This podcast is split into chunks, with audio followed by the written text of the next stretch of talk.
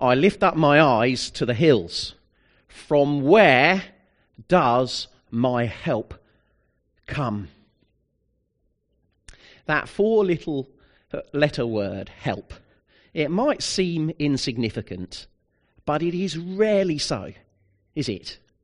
Imagine with me for a moment two children in their exam hall, and one raises their hand.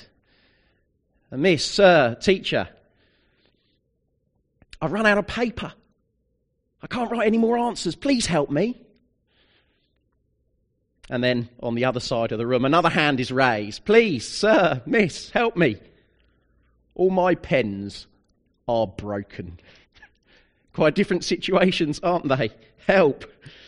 Nonetheless, neither of them are small or insignificant. Help. Help is what is called by a person when they're in a house on fire, out of a burning window. Help is that word we call when someone has a heart attack on the street and we shout, Help, someone help, someone do something, someone call an ambulance. Help is what a woman calls for in the midst of domestic abuse. Help is what we call for when a marriage is breaking down. Help is what you call for when you feel like you're drowning. We cry for help when we need protection, when we need rescue, when we just need to survive. Help is what we call for when we feel like we're limited. Help says, I need someone. I don't have the resources. Heck, I don't even understand what's going on. Help. And yet, so often, the truth is, at least for us as Christians, we feel guilty, don't we? about asking for help. We feel like we should be self sufficient. We feel like if we are Christians, then everything should be rosy for us, right? No arguments, no accidents, no trouble, no drama. And so if we cry help, we think, something must be wrong with me. Maybe God has noticed me kind of blowing spiritually hot and cold. And, you know, God must have gone off somewhere else to pay attention to some more enthusiastic saint. But at this point, friends, Psalm 101, 121 rather, um, hits us. And it tells us that that couldn't be further from the truth. It tells us that the Lord is your keeper. The Lord watches over you. God the Father, the maker of heaven and earth, is your keeper. God the Son, the Redeemer, is our guardian. God the Holy Spirit is with us and watches over us. The Lord God Almighty is taking care of all of the little details in our lives. Friends, God has not left us, and our trouble is not pointless. God is in them. God is our keeper. It comes up six times in this passage, doesn't it? He's your guardian. He watches over you. He's your keeper. It's the same word there again and again and again. He is your keeper. His protection is constant. His protection is personal. His protection is total.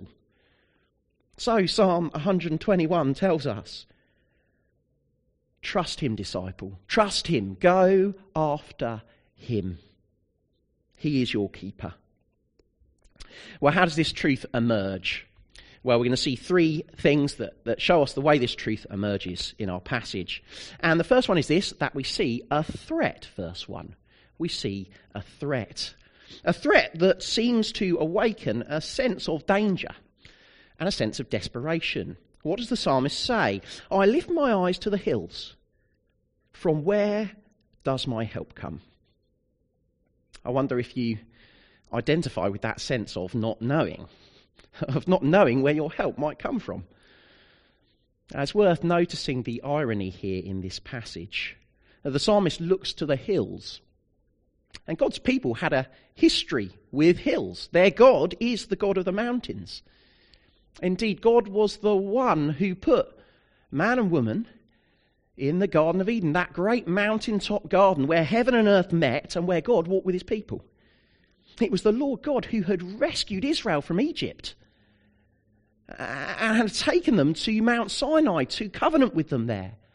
They might be his people. And indeed, even in this psalm, the people of God are on their way to Mount Zion, to Jerusalem, to the temple, to know God there. The mountain should be a place of refuge, a place you can flee to. But here, there is a sense of danger, isn't it? I look to the hills. Where does my help come from?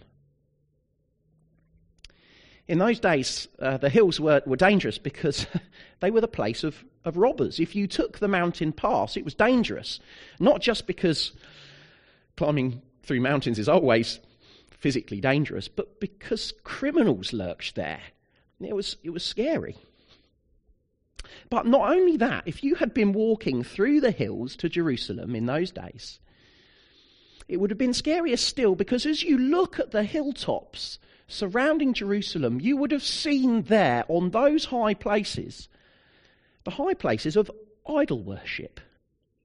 As the psalmist looks to those hills, he sees enemy gods, as it were, lurking there at those places of sacrifice. The believer would have looked up and felt so intimidated. Here are these enemies, and maybe they're raining down curses on us. Maybe these mythological powers are, are working against us. I mean, us and our God, we've been beaten by uh, the Babylonians and, and their gods, and oh gosh, maybe we're doomed because they've got the high places there in power. They're going to get us.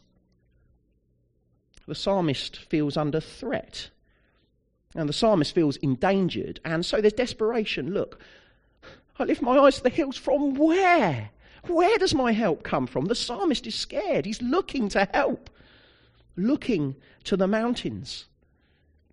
Uh, and, and you just feel their sense of desperation. Where, where, where does my help come from?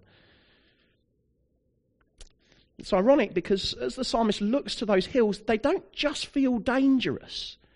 As, as the psalmist would look to those hills, there would also be offers of help that would come come from those high places.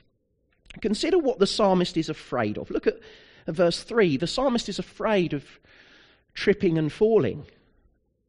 Well, if the psalmist were to go to those high places, he could buy a, a, an amulet for that, a little bracelet that would protect him from being tripped and fall, tripping and falling by the evil spirits that lurk in the ground.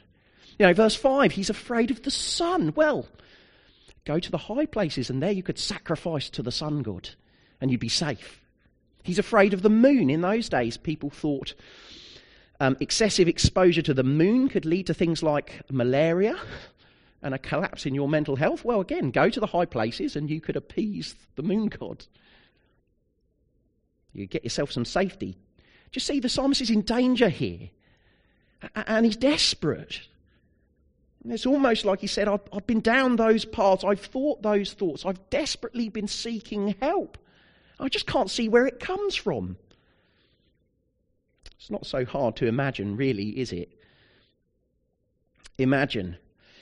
Uh, it's that Tuesday, and you get home, and there it is that letter you'd been expected. It's the one you've been dreading, uh, only you hadn't expected it this soon.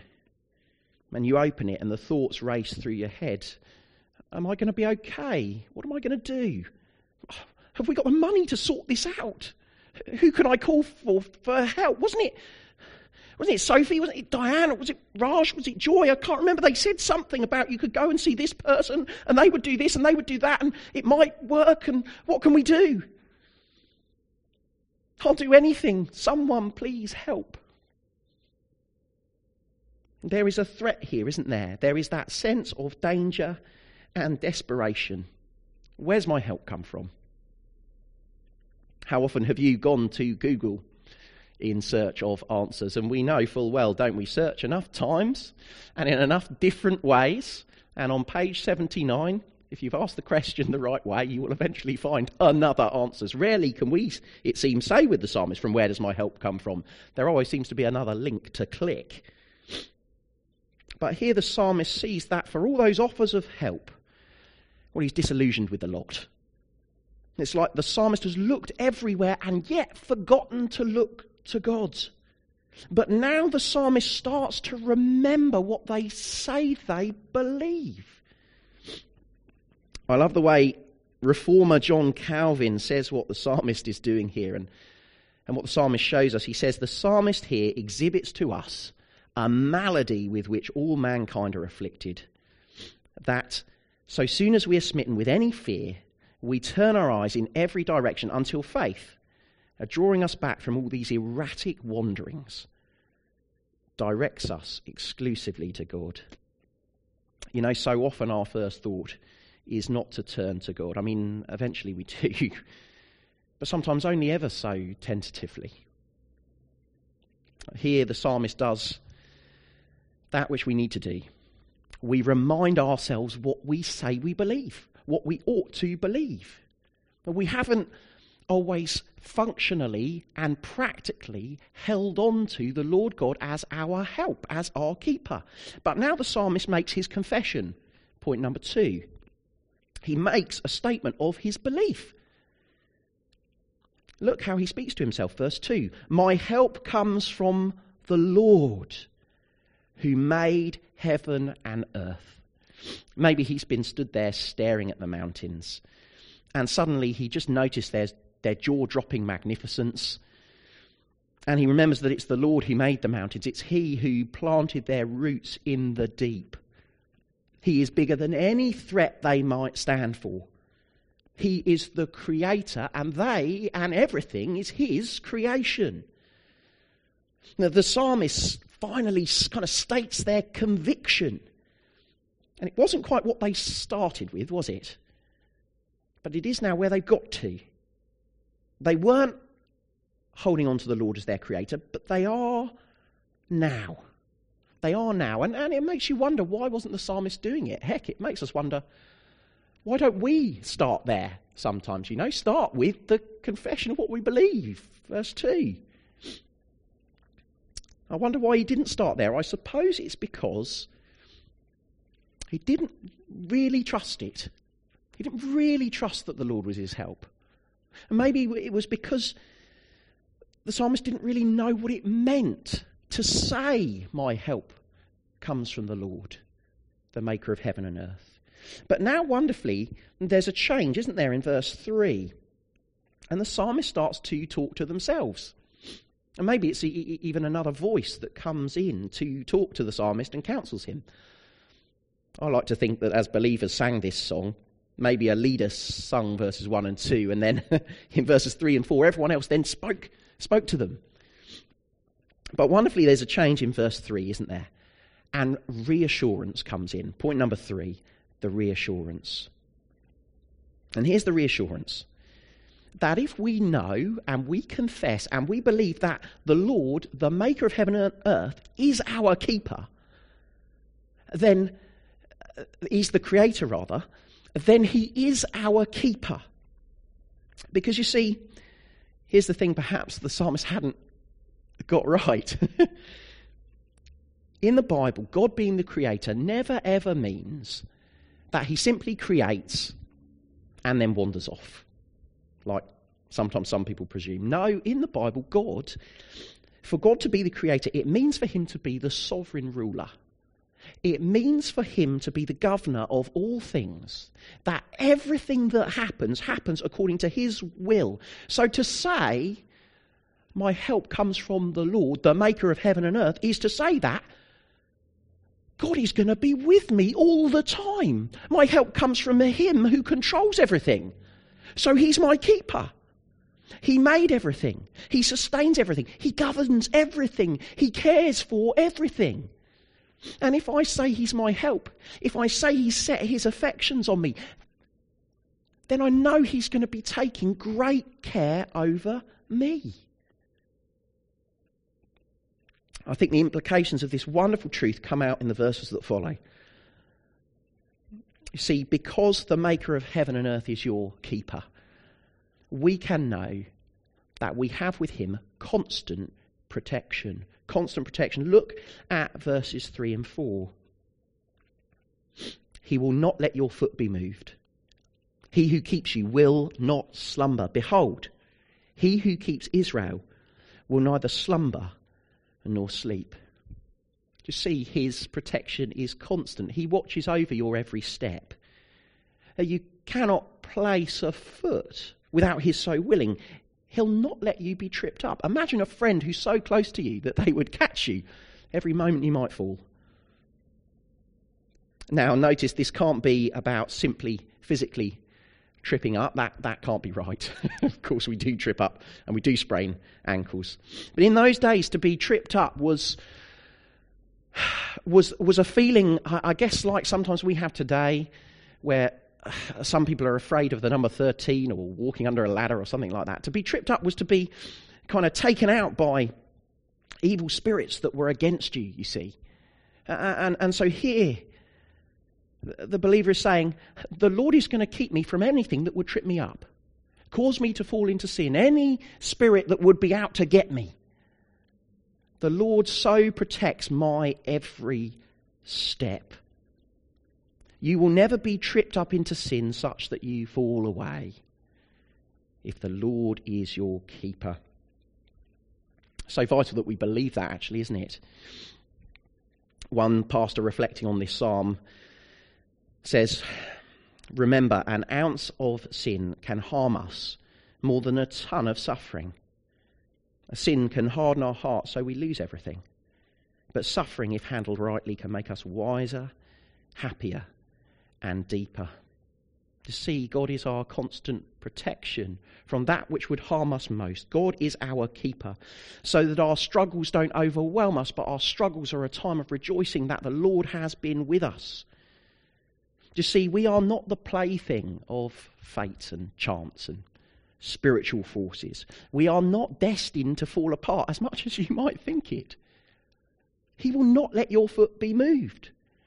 Now, sometimes those of us who are of an anxious disposition will think, oh, I've, I've been got again. It was always going to happen to me. I was always predestined to be that statistic. It was just going to go wrong. And here the psalmist remembers God is our constant keeper. He's, he's never letting you go. Oh, but you say he might be fed up with me. He might be done with me. He, he might have wandered off. I can't see the Lord doing anything in my life at all. You know, the pagans in that day thought those sorts of things. they would sometimes see their gods doing nothing and would say, oh, well, he must have gone to sleep. So I need to wake him with a sacrifice or something. You know, it's mad, isn't it, if we say, The Lord is our help, the governor of all things. There's no way he's wandered off. It's, just, it's like saying he's gone to sleep. It's ridiculous. He doesn't slumber, he doesn't sleep. By the way, just take this psalm to bed with you the next time you're struggling to sleep uh, a lovely theology of sleep here, isn't it? The Lord doesn't slumber or sleep, He is constant. And notice how constant He is. He is the, the one who keeps Israel. The one who promised to bring blessing to all the nations through Israel. Uh, the, the one who kept Abraham, who kept the people in Egypt, who rescued them, uh, who, who, who took them to the promised land, gave them the judges, gave them the kings uh, when they failed, gave them the prophets, took them into exile under his discipline, and brought them out. The Lord has kept Israel. He's the creator and the redeemer. He constantly keeps his people, keeps to his word, keeps his promises, and he's constant. We can never say, the Lord is a guardian who doesn't care. The Lord is your keeper. The Lord is your keeper. And notice it is personal too. Look at verses 5 and 6. The Lord is your keeper. The Lord is your shade on your right hand. The sun shall not strike you by day, nor the moon by night. Here's the text, and it moves from um, Israel to us, to little old me. And the point is unmistakable, isn't it? Israel's Lord is our Lord, is your Lord. Israel's keeper is your keeper. God's care for you is personal. You know, it's easy to think sometimes, isn't it, that God cares about the big corporate gathering. But little me, well, I'm just lost within it. I, sh- I shouldn't think anyone really noticed if I wasn't here. I wouldn't have thought God would care much either. But no, look, the Lord says this morning, I care for my people and I care for you personally. Here, here are these threats on the road. And the believer is afraid of all the harm that might come to them on the road, afraid of uh, these, these mythological forces and, and so on, the forces of darkness. And, and, and what does the psalm say? The Lord is your shade. He stops the moon from striking you. Now let's just try and take that in for a moment. How does this work? How is it that the Lord is your shade? Little science quiz uh, for a moment. How do you get in the shade? How do you get in the shade? Well, it's if something blocks out the sun's light, isn't it? If something or someone gets in the way and puts you in their shadow. Do you see? The Lord is your keeper, and it's personal because He puts you, you, in His shade. He gets between anything that would harm you and you. He puts Himself between you and harm. God puts himself in the way of everything that the forces of darkness might throw at you. You know, sometimes people say that the Old Testament doesn't talk about Jesus. Well, just linger on this verse for a moment and you realize that's just not true, is it? What utter rubbish. How has God put us in his shade? How has he protected us from the barrage of the enemy? Well, he's done it by putting himself in our way, by taking the cross and putting us in his shadow beneath the cross of Jesus, safe and protected.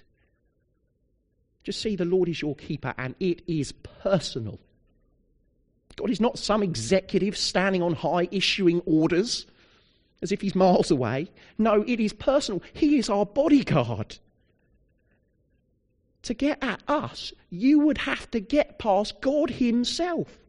All the threats of the whole world cannot get at us unless they get past God. For He's put Himself in our way. Someone said that all of the water in all of the oceans cannot get at you unless they get inside a boat. well, all of the threats in all of the world cannot get against the believer unless they get past God. He is our keeper, our guardian. His protection is constant, His protection is personal. And notice it's total. His protection is total, verses 7 and 8. Look at verse 7. The Lord will keep you from all evil, He will keep your life. It's total, isn't it? It's comprehensive protection. The, the believer is kept from all evil. Uh, there, there, seems to be this sense here that though the psalmist was afraid of tripping and falling, of what the sun could do to him or, or, or her, or what the moon could do to them, um, there's a sense here that those aren't the only dangers out there. Uh, and they aren't the most significant. But that for every evil out there, even those that we can't see, the Lord keeps us. The Lord keeps us. He will keep, notice, your very life. That word there could also be translated as He keeps your soul. The Lord keeps you from every evil. And look, notice again the totality of the Lord's protection. Verse 8 The Lord will keep you. Uh, the Lord will keep your going out and your coming in from this time forth and forevermore. You see, the Lord won't just keep you from every variety of evil, but He will keep you wherever you go, whether you're going out or whether you're coming in. He will be there no matter what. and notice he'll keep us not just in all places, but in all time, from this time forth and forevermore. So whether you need the Lord in five minutes, three months, whether you're calling for him in two days' time or in a decade's time, He will be with you from this time forth and forevermore. more. You cannot escape your keeper. You cannot lie low and think that he will give up. As the eternal God and ruler of all things, his shift never runs out. He is not and will not ever clock off on you and me. He will always be there. It blows you away. And notice the beauty of those last words. Do you remember how the psalmist started? Crying out in desperation, From where does my help come? And yet, in those last verses, he notices, he, he's reminded, he, he's told, he tells himself, The Lord will keep your going out and your coming in. From where does my help come from? Well, the Lord's been keeping me in all my comings and goings. You see, the help doesn't come from somewhere out there, off in the distance. The Lord isn't out there, He is right here, and He always has been. Here then, thirdly, our third point has been here then is great reassurance to the believer in trouble, to the believer who needs help. The Lord is your keeper, He watches over you. And His protection means that He'll never be absent. There'll never be a time of your trouble where the situation will really be as precarious as it seems. His protection means that in our troubles, we can recalibrate our expectations. We're not looking for prosperity, at least not of the earthly kind. The Lord's keeping us here and now, but here is not our home. We're not making heaven now, heaven is to come. The Lord keeps us now. It's protection now, prosperity to come. We're on our way to heaven. We're following the Lord. And you know, the Lord being our keeper means that we don't need to feel insecure. Uh, we don't need to feel, oh, oh, oh, I've got this stuff wrong and it's, it's my fault and just blaming ourselves for our troubles because the Lord hasn't left us sat and wallowing. The Lord is with us. He's keeping us. Do you see? I don't need to feel secure about myself. The Lord's with me. And I don't need to feel insecure about God as if in my trouble God's not here because He is. He's not far off. He's watching over me. He's tenderly caring for me. And so when I know the Lord's protection and His keeping, I don't need to feel uncertain either. You know, I can get so easily get into trouble and feel a sense of malaise, a, a haziness, a sort of lostness. And of course, I don't know precisely how things are going to work, but I don't need to feel uncertain. Because the Lord is my keeper. I have a guardian. You know, those celebrities, those pop bands and stuff, they, have, they tend to have a head of security, don't they? Um, and they go round on their tour and they don't know the next bit of the journey. And they might feel lost, but they never feel uncertain, do they? Because they have someone who's always saying, uh, Ma'am, this way, sir, this way, Do you see? We have a guardian. We don't feel uncertain and lost. The Lord is our keeper. We have a head of security who happens to be the head of everything. And his protection means that in our troubles, we don't feel a sense of meaninglessness or, or, or, that things are pointless. Because the Lord's my keeper. He's the supreme governor of all things. He is keeping me. He's keeping me here for some purpose. He, he's with me in my troubles. I know He's at work. And so I can know that He's in control of the whole story and the end of the story. I love the way author Sally Lloyd Jones puts it. She says, I can know in some mysterious way that would be hard to explain that everything is going to be more wonderful for once having been so sad. I know that the ending of the story is going to be so great, it will make all the sadness and tears and everything seem like just a shadow that's chased away by the morning sun. Because the Lord is keeping us. What great reassurance. Let me ask you this morning is it enough for you? Is it enough for you to trust the Lord God, the maker of heaven and earth? Because, friends, it should be because it was enough for Jesus. Uh, consider Jesus praying this psalm. He lifts his eyes to the hills, and what does he see? He sees a hill. He sees the cross of Calvary. And he trusts his Father to keep him. He trusts his Father that, that he won't slumber or sleep, that he'll keep him in it. He trusts his Father that even as he faces the wrath of God, that the Lord will keep him, even in this, that God the Father will raise him. And so as he looks to that hill and sees, as it were, the forces of darkness ready to do their worst, Jesus determines to go there to be our shade. He determines that we won't be struck because he will be, that he will put us in his shadow every blow would fall on him, that he would keep our lives for all time. And so he becomes our keeper, he becomes our guardian.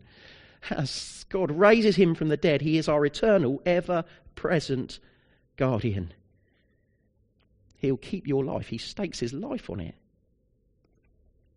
Of course, there will be times when we cry for help, when we feel tempted to sin, when we go to all the wrong places, when we say, I don't understand, I'm at the end.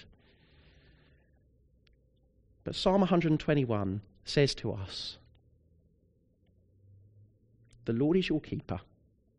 Your help isn't over the hills somewhere, it's closer than you could ever imagine.